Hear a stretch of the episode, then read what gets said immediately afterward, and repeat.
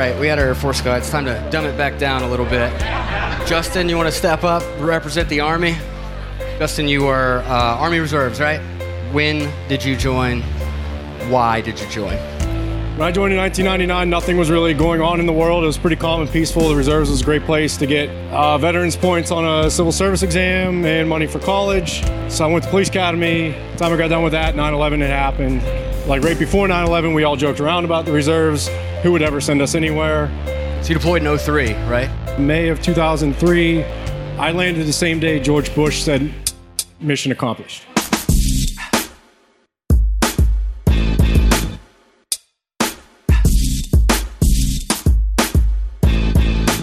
Thank you for joining us on this episode of Longest War. This week we have former Army MP Justin Thomas. Justin, thanks for joining us. Thanks for having me, Nick. You're a cool guy, despite the fact you were an MP. Uh, it will surprise a lot of people. Yeah, yeah. I understand why people hate MPs. Why did you want to be an MP?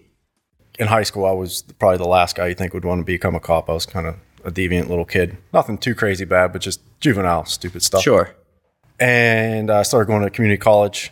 I actually tried to join the military, and my parents flipped out. So my dad said to calm your mom down, go to community college, figure your shit out. And uh, I started taking classes, and I realized that like you know this cop stuff could be kind of fun. So as I graduated community college, I you know I told my dad I said fulfill the obligation. I'm going to go join the Army Reserves. I'm going to be an MP because uh, that way I get more law enforcement experience to go on with my criminal justice credits I got from community college you know, it's just reserves and you get points when you take a civil service test. That was, I mean, that was a big push for the MP, MOS, and just being in the military saying, like, okay, it's a good career move if you want to get into law enforcement. Yeah. I mean, this is 1999. So you're not worried about anything because the reserves is kind of like, yeah, you just go one week, a month, two weeks a year. And what, what big deal is that? When could we ever possibly go to war again, right? What, what could ever happen? Uh, so you were in two years before September 11th happened. All right. So explain to me how does the service change at that point? it got real. Like when we joked around we, and we would do field exercises, like a lot of time the reserve time was spent doing a lot of paperwork and the bureaucratic stuff in the military. And you're like, we do we only have two days a month to train. Like, why are we doing NCOERs and stuff like that? You know, like Right. I haven't done anything to do an NCOR on. But our our drop was pretty quick. It got real. Like on 9/11, a handful of us, whoever could show up, was told to go to our reserve unit in Wheeling, West Virginia at that time. And we got to, you know, guard our building because we don't know what's going on. And that was literally hours after 9/11 happened. So, you know, you go barreling in 100 miles an hour down the highway, get to reserve unit. They're like, here's here's your weapon. Here's here's your ammo. Post up outside, and uh, just hang out. and We'll tell you what to do from there. So, lock and load on U.S. soil right there, 9/11 that day. So, so we were there for about three days, just you know, 12 on, 12 off, rotating guys in and out. Maybe it was six on, six off, something like that. You know, the Were you married at the time? was not married. I was dating a girl. That was it's nothing serious at that time. You ended up being off for like three days or whatever, but you had no idea. Could be a day, could be six months. You Yeah. were just like, come, come down here. Yeah. So and, basically, you know, we get a little bit of you know downtime, and you turn the radio on, try to figure out what's going on with the world because I mean, you're just sitting out in a. There's no the cell phones were like a luxury, even if you had a flip phone. Like you had one guy had a cell phone, and you could get, hey, come borrow your phone to call mom, you know, let her know everything's okay. And so you you can't, you're not, you're not, you don't know what's going on. You, when you get done with your, you know, shift outside, you go turn on the radio, like what what's happening, what are we doing, what's going on? They figure out who did this. Right. You deployed shortly after, right? Yeah. So from that three days, we did like we spent a couple weeks up in Tobyhanna Army Depot. There was a group of us that were like, just you know, send us anywhere. There was that that 9/11 like, yeah, I'll, I'll do whatever you ask me to do. Right. And uh, so we did a short stint up at Tobyhanna Army Depot, uh, which is about an hour outside New York City in the Poconos, hour and a half. There, they told us that like, okay, you're, we're sending you back to your unit. You got your affairs in order.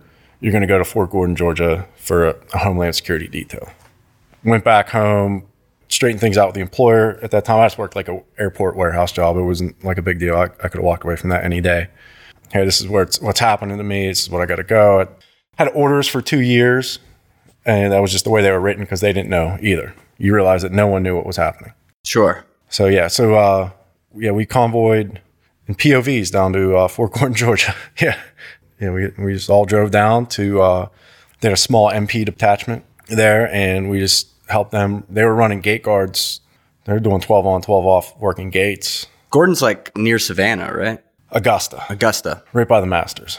And that's the only thing that happens in Augusta. Yeah.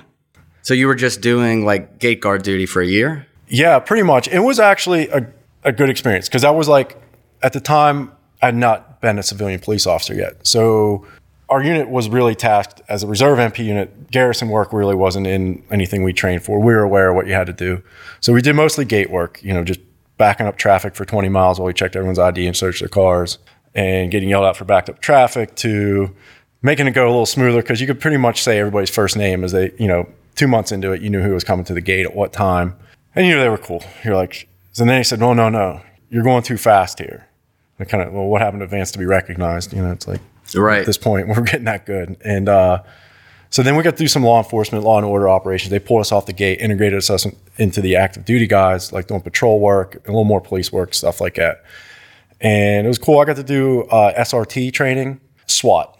Got to do some high speed shit there. So that was cool. I went to school, Fort Leonard Wood for that, learn learn room entry and stuff like that, working teams and, and doing It's like clearing with like an M4 and stuff. yeah.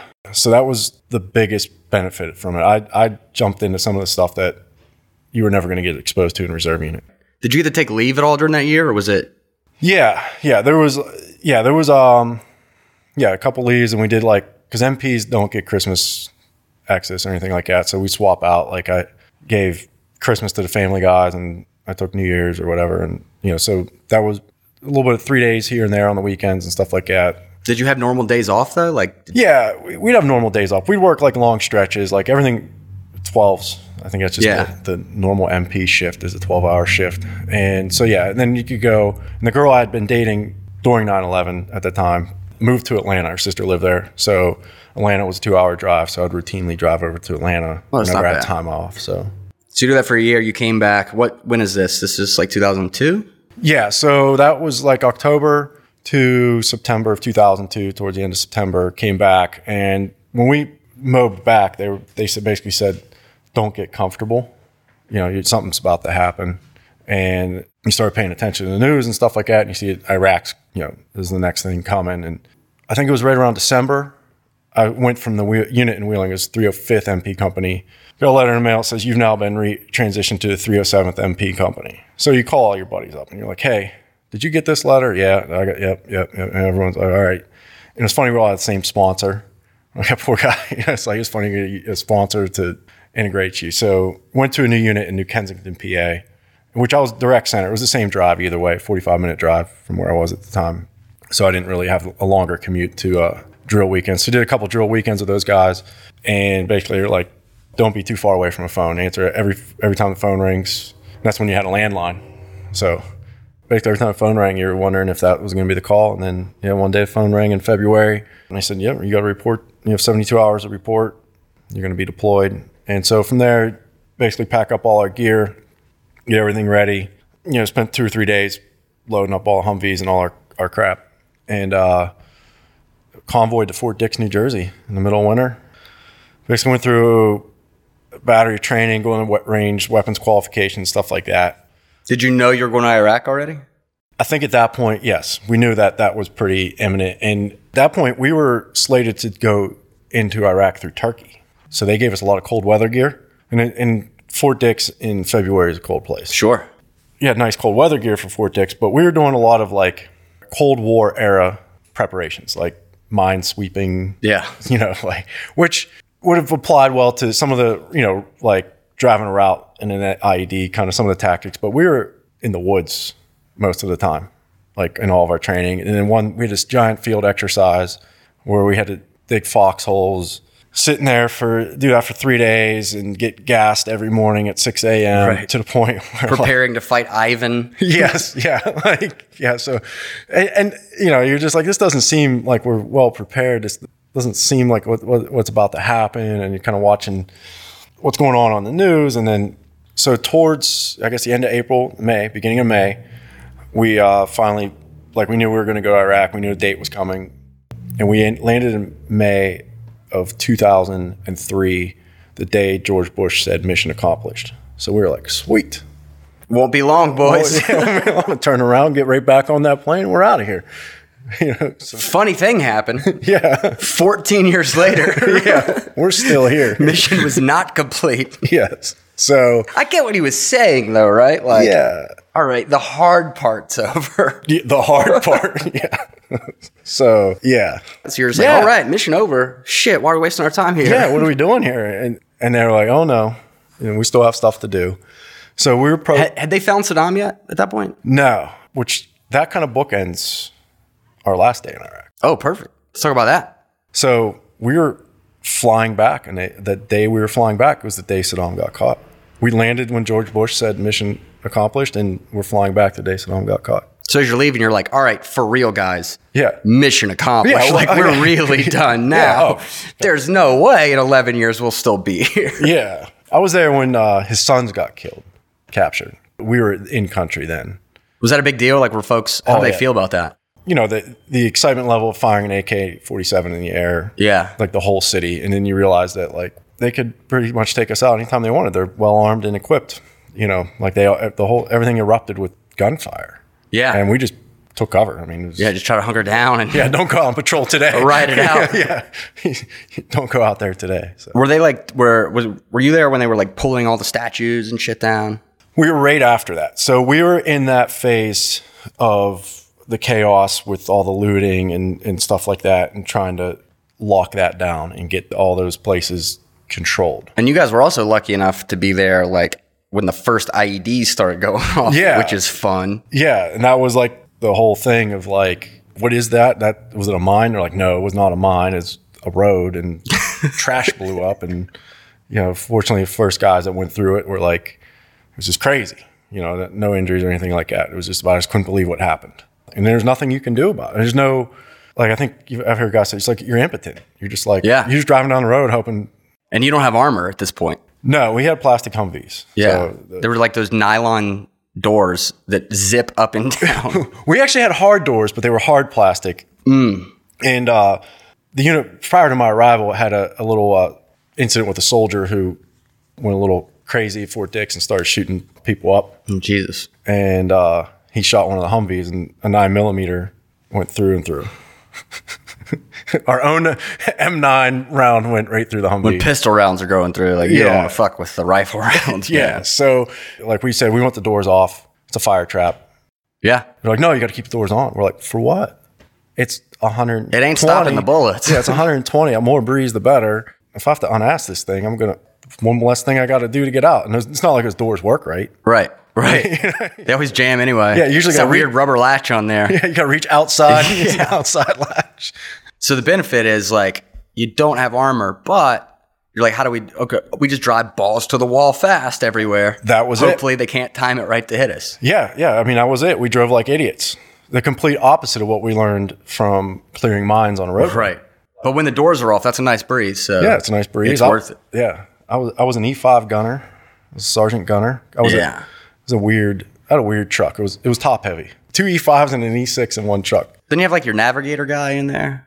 That was the was that your driver? no E6 was the the navigator slash. He was a team. He was a squad leader. We had a squad leader. Didn't you have some guy? I don't know. I think oh, maybe Luke was telling me it was like some dude. It was just like some country boy, and he could just like take you off route. oh, that was yeah. He was the driver. Yeah. yeah. He he had the best natural mapping system of anybody. He he'd be off route. And like I was the only one that probably in the truck off knew that we were off route because I was like so used to looking at everything. Yeah. the landmarks and what's here, what's there. I remember one time like looking down and seeing like platoon sergeant and the squad leader like looking at a map and like looking around and I and I tap Harvey with my foot and, and, you know give him the signal to like hey what are those what's going on and he would just put his thumb up and be like everything's good man everything's good I got it We're good, boss. I know where we are. yeah, and he'd get you right to where you need to be. We're trying to find these police stations and that we were we were setting up, which eventually became our main mission. Was uh, we did a couple different things. We we did uh, bank payouts, like they the pension payouts was our first like this is okay. This is what we're going to have you guys do, which was interesting. It was in the middle of the city, central Baghdad.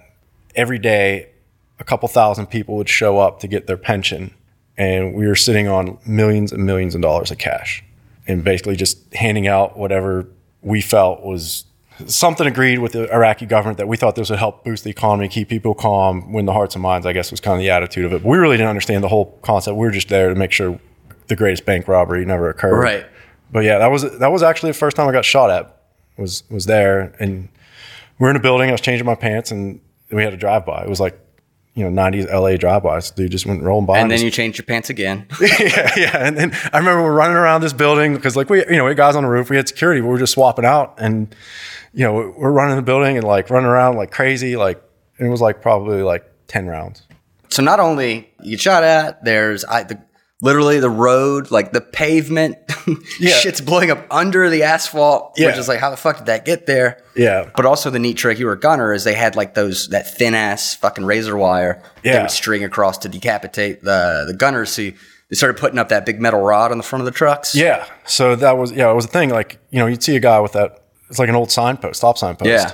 You're like, what's that for? And they're like, you know, they're dropping razor wire down to try to decapitate the gunners. Did you ever hit one of those things? Like, did you hear it like pop when you? No, the, the closest I got to a wire, and it wasn't an intentional. It was just low wires of, uh, like you know, they had everywhere in the alleyway. Of a shithole. the shithole, yeah.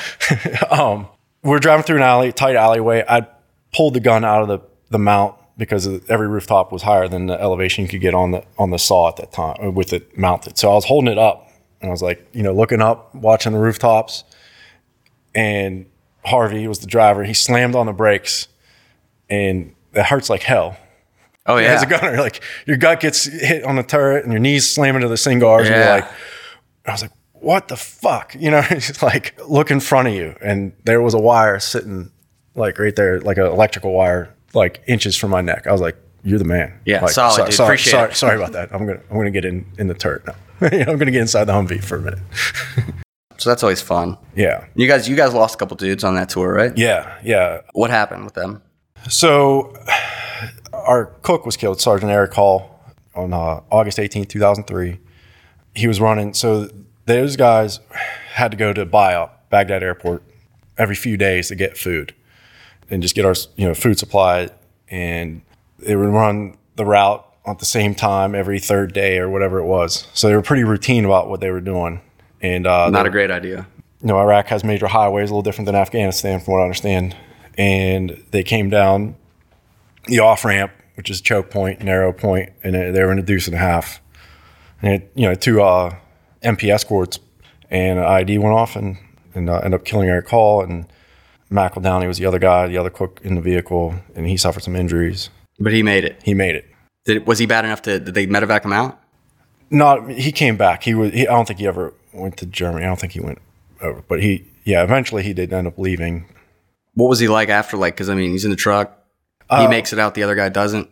He was he was solid about it. Yeah, I would give him. I mean, I couldn't. I I've never been in that situation. I couldn't. I don't know how I could react. You know, but from my sure. my impression was like he handled it very well. Like I, I mean, it was it was not. I mean, I remember sitting. We were in our police station, manning that, and hearing that whole go down on the radio. You're just like, and and in our head, the military hides what really happens until they collect everybody and tell you. And right. in your head, you're like, oh, I got medevac, man. He's going to be all right. He got medevac. And, you know, but at the end of the day, you know, a couple guys are looking at you going, no, and you're just still in denial. Sure. You know, you're at that, and then they tell you. So, because you always want to think like maybe they made a mistake. Yeah. But like the fact that they never make a mistake, right? Like yeah. they don't make a mistake with that. They know for sure. Yeah. So that was August. So that you'd been there like four months. Yeah. So, and we had a lot of guys get hit with IEDs, you know, but most of it was eardrum damage, like shrapnel wounds that yeah, were light. A lot of Purple Hearts, but yeah, a lot of Purple Hearts. And as the one guy called it, he goes, "I got a pink one because it was just a graze." Yeah, it's like I'll take it. You know, he, he didn't even want it. But the first sergeant's like, "Take it." Promotion points. Yeah, yeah, it's pretty much what it was. It's like you aren't because you went through a blast, man. It's like fair enough. Fair enough. Yeah. So what about the second guy? How long? That was in November. So we, there was rumors that we were they were going to send us back. That's always the scariest moment. That's when I think I, I got more scared knowing that the end was near. You get short timers. And you're like, don't, can't, can't, can't get comfortable. That was November 9th. And, um, yeah, he was down. They were, they detached two platoons to go to Camp Dogwood. They were doing main supply route security from there to the airport. And it was a heavily IED route. And these guys were doing such a good job clearing the, you know, route clearance, which IED route clearance is like one of the dumbest things you ever do. You know, like you drive home down the road and see if it blows up. Right. A couple times they were burying the ID so deep they were ineffective. Guys were getting hit, but it was just going straight up. So one night they're coming in off their, their route clearance and they got ambushed. He was in an actually they gave him up armored for that mission. We swapped out. We took an active duty unit up armored and uh, used that for that mission. And he was in the turret and uh, the bullet went in the only gap in his armor, and he had the teacup. Yeah. and, and just the one hole he got laterally. Lucky shot. Yeah, between the you know in the ribs and through. Yeah. At that time, we were Camp Muleskinner, or yeah, Camp Muleskinner, which was in southeast Baghdad. So when they were on the other side, and so we're pretty far away. And I remember being in our Haji internet chat room, you know, just you know The cafe. the cafe, yeah, and uh, they're like, like everybody get off the computer. Yeah, because they go to blackout. Yeah. Yeah. And you're like, what? And and I had a guy who from, he was in the talk, and he's like, he leaned over, and I remember what he said, and I was like, nah, nah, nah, nah that didn't happen. You, they pull you all together and tell you what happened. So And how much longer after that until you guys came home? I remember eating Thanksgiving in Kuwait.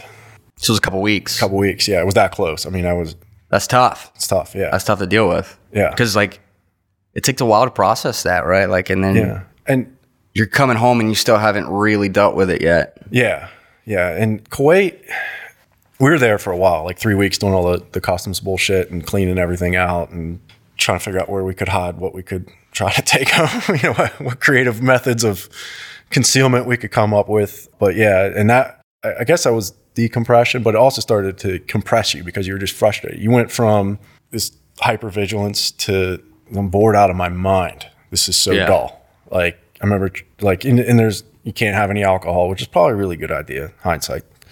Yeah, there's no alcohol. They had O'Doul's. I tried to drink, see if I could get drunk off of duels if I drank, because I hadn't drank in like months. So I was like, wonder if I drink six of duels real fast if I can get drunk. It, I just got sick. Made you sick as a dog. Yeah. yeah. So yeah, so I, I, I mean, that was good decompression before coming back to the states, and you know, we're some of the first guys coming back from that. I guess you know, like I don't think they really had their shit together as far as how to decompress us, and then so a few weeks in Kuwait, getting everything cleaned up, and then we had our unit got split coming home because some of us had been deployed on that Homeland Security thing. And the Army was limiting how many days we're deployed for whatever. There's some benefits thing, some bureaucracy that they had to have us out of there at a certain date because we would have gone over days and they would have to pay us some benefit or money or something like that or change our per diem or something I don't really understand. So they, they sent those of us who had already been on like a, a previous deployment got to go home first and they left guys back. That was weird. That was rough because like you're like this is not right. We're all split up. How long was the the delay with those guys? We managed to get home like right before Christmas, and they got home after Christmas, I think. So it was kind of, and that was the other painful part. Yeah, You that know, sucks. You know, you know, they're just sitting there not doing anything. Like they're just, Just not a priority to get them home. yeah, it's not a priority. And then they get, you know, they get stuck doing all the extra cleaning, and custom says no, you got to power wash on V again. So that one little insect doesn't show up here, but yeah. So after that, like, were you like, ah, I don't want to fuck with the reserves anymore? So that was end of 03, 04, beginning of 04, so five years. And that I technically had one year left of the six by two contract. So I kind of shut down. I was like a high speed kind of guy. Like I always wanted, like I wanted to do SRT. I wanted, you know, I, I got promoted to sergeant fast. And then, so I just kind of shut it down. I was done. I knew the military was over for me. I'd, I'd uh, stressed the women out in my life enough, that being my mom and the girl I was dating at the time. You know, like I, I realized that that's, that's a lot of pressure to put, especially mom. You know, you look at the pressure you put on your family and the stress that they were under. And she was not a fan of me ever joining the military, but was proud of it. You know, Yeah. you know, she's Vietnam era, growing up in that era, and they, they told me all the friends they lost and stuff like that. But even though my, my father wasn't in the military, or neither was my mother, or any her father was for a short time World War II, but he had a medical condition, couldn't do anything. So You want to talk about um, like some of the stuff you're up to now, like Mission Continues, all that stuff? yeah, Yeah. Okay. yeah. So right. So what are you up to these days? Um, so right now I'm involved in the mission continues, just just getting the ball rolling on that. Did my first project yesterday. What are you gonna be doing with them? So I'm going to be the third platoon leader, taking care of the immigrant and refugee population in the uh, Pittsburgh area, mostly in the South Hills 51 corridor. We still have to determine what their needs are and what, what service we can provide them. But um, When are you, when are you starting up, like going hot with that? I go to training in July. So after then, I think in, the next couple weeks here, Steph and I have got some meetings to go to and trying to get the ball rolling. So it's it's very ground level right now. That's exciting. Yeah, very exciting. Like this is uh all the stuff like Veterans Breakfast Club and CLCV and Mission Continues. Is, I mean, like I wish that was there. I mean, it's been 14 years. Like it was a VFW in American Legion, Right. which you know, like They're great for what they are. for what they are, but like it's nice to know. It's good to see everyone get back and you get to reconnect with everyone. Even my wife said something about like she goes, "You think about in your circle of friends, you our friends together. I'm the like the only vet." And she goes, "It's probably nice for you to go and like like yesterday, working on a house and you know everybody's a vet and pretty much everybody there, like 80 percent, 90 percent. So it was cool to be to be around, and you get to hear their stories, different walks, like Air Force accountant. You never think about. I guess you do need those, yeah. You sure do. Yeah, Gotta get paid, right? gotta get paid. Yeah. Should I talk more about CLCV? yeah, talk about CLCV a little bit. Yeah, so the community leadership course for veterans. So basically, Leadership Pittsburgh had set up a separate program that's for veterans that we uh, go out in the community and use our veteran leadership skills to improve the community of Pittsburgh through different organizations such as Pressley Ridge, help them out. That's a school for troubled and autistic youth, and you know they work on their image and try to improve their image. What organization did you get put with? I got put with Pittsburgh Parks Conservancy, and probably fitting that I'm wearing a REI shirt too. It's kind of it fits in my wheelhouse. So basically, we're going to work with them to get more community members into the park that you wouldn't typically see. The, the diversity is not in the parks; it's relative to the communities that they're in. So to concrete, so we're going to try to go out in a community and say, you know, this is a free resource. It costs nothing to go here. You have access to trails, pavilions, you know, fitness equipment. You can understand why the park exists, why this land's kept here to help with water purification and water runoff and stuff like that. So, That's awesome. So you're working with the Pittsburgh City Parks, and what was the team name you guys picked? Team Ron Swanson. How awesome is that, man? I love it. Yeah. Absolutely love it, dude. I actually have a Ron Swanson coffee mug. It's Nice. before all of this. But Are you gonna grow your mustache back? That Iraq caterpillar was pretty sick, dude. it was. No. no the wife will not approve. Wife will not allow it. Wife she will will not allow. pass denied.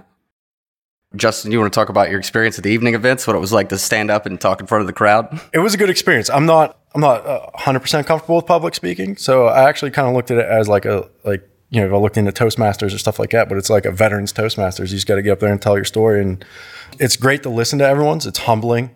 You learn a lot. I never really understood a lot about Afghanistan. I knew what was going on, but when you hear what the guys talk, so but the experience for me is great. It's get you get to relive the good parts, you get to laugh about stuff and you know, you share your story with other veterans. You hear stories from guys from World War II, which is super humbling as well, and Vietnam and Korea. You were one of your podcasts you're talking about how no one ever talks about Korea. Right? And you think about it and you're like, yeah, I've heard all these other stories. I want to hear more about Korea and It's wild shit, man. yeah, and it's that network, that community, that brotherhood and sisterhood we all have, you know, just bonded through being in the military. You brought your wife to one of the recent events. What what did she think about it? She liked it. Yeah? She was not with me when I was in the military. So, you know, we weren't even dating or anything like that. So, you know, I think for her to try to understand some of the stuff that I referred to and just kind of our weird sense of humor and attitude towards things can be a little gruff, you know, and it's so yeah, she she enjoyed it. She really liked hearing that stuff and I mean her exposure to military things is none. She comes from a very uh I'll say it namby pamby kind of Sure. environment. So it's You think she's open to coming back to another one? absolutely. Cool. Glad to hear that. You guys coming to Oakmont on the 15th? Oh, man, dude, I got like three of the most fucking hardcore Vietnam vets you've ever met, Yeah. dude. Yeah. Oh. Like dudes that were in the shit. Yeah. So it's gonna be intense, man. People gonna leave in tears, and that's what I like to see. Yeah. I like to see people emotionally devastated when they leave these events, questioning their love for country, all that shit. Dude. Oh, just all that stuff you hear, man. It's like that you wonder, like Survivor's Guild, stuff like that. Like there was that one at uh, Seven Oaks Country, one out in Beaver. That Marine talked about that. That he he was sick of being point man, so he wanted to be RTO. And how many bullet holes nearly got him, and, and he just walked away from it. Like he's like, holy shit. Yeah, and then he came back and he like, he said his one wish was that someone would put him on a, like an island filled with mines and just make him run through it, so like he could lose a limb too, because like everyone else did, and he made it out okay. Yeah, That's fucking crazy shit. Yeah. carry around with you for what? That's been forty nine years. yeah, Like that is insane, man. yeah, So it's good for these guys to talk about it, get it off their chest. Like it's nice. yeah. And it's good to hear that. All right. Justin, thanks so much for coming on today, man. Had a great time. And you're to stick around and you're to be on another episode with us. We're to talk about the the the, the triple X rated shit of deployments. Yeah, yeah. The, the, the portable DVD player. I'm excited about this one. yeah. All right. Thanks, man. Thanks, Nick.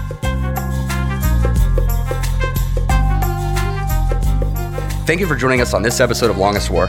If you like what you heard, please be sure to subscribe and rate us on iTunes, SoundCloud, Google Play, or your favorite app.